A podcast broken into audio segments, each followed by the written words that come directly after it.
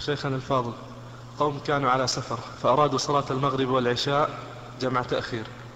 فهل لمقيم أن يأتم بهم في صلاة المغرب آه، على أن يصلي هو في نيته صلاة العشاء ويأتي بالركعة الرابعة بعد تسليم الإمام المسافر؟ نعم. آه، يجوز للإنسان المقيم أن يصلي خلف من يصلي المغرب. وإذا سلم من صلاة المغرب أتى بالركعة الباقية. نعم. هذا لا يدخل في حديث فلا تختلفوا عليه. نعم،, نعم. نحن ما اختلفنا عليه.